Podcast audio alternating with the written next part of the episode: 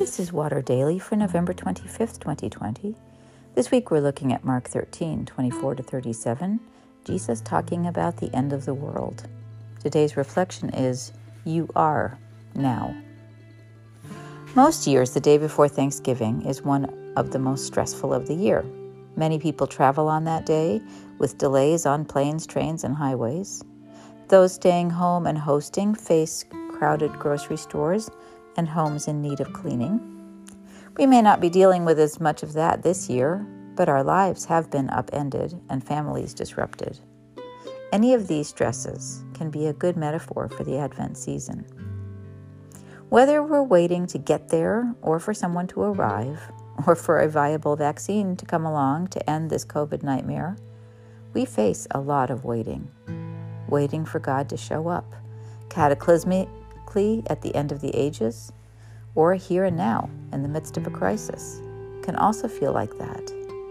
Though we often look back on events and say that God's timing was just right, in the moment, it can feel like we're waiting forever. When we're little, Advent is about waiting for Christmas with its huge buildup. As we get older, we learn that Advent is really about waiting to celebrate the birth of Christ, the inbreaking Word of God, come to take up residence in us. And we know that, as wonderful as that story is, as fully as we have embraced it, it's still incomplete because we're still waiting for the fullness of that revelation of God to be completed.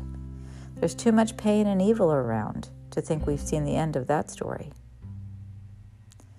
Is there anything we can do to be more with our waiting and longing? Yes, and it happens to be the one thing most sages and philosophers suggest we do to live more fulfilled lives. Be present now. Focus on where you are in this moment, not the next not the one that just passed.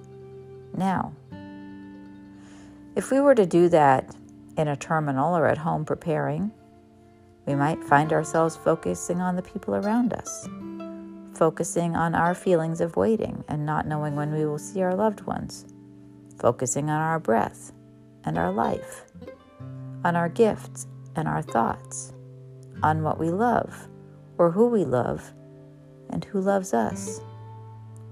This is a way to transcend the waiting and receive an opportunity to tune our awareness to the breath of those around us, to the pulse of the community, to the yearnings of the universe.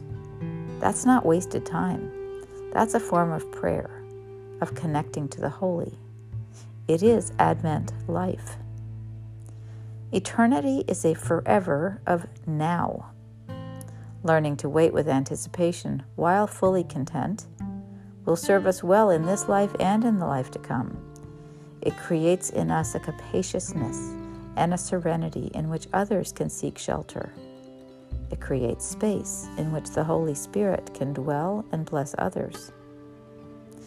I pray today is a wonderful day for you, wherever you are and wherever you are going, whoever you're with and whoever you miss being with. I pray you will be amazed at the peacefulness, even joy, you can experience, whatever the stresses. They are temporary. You are eternal already. You are.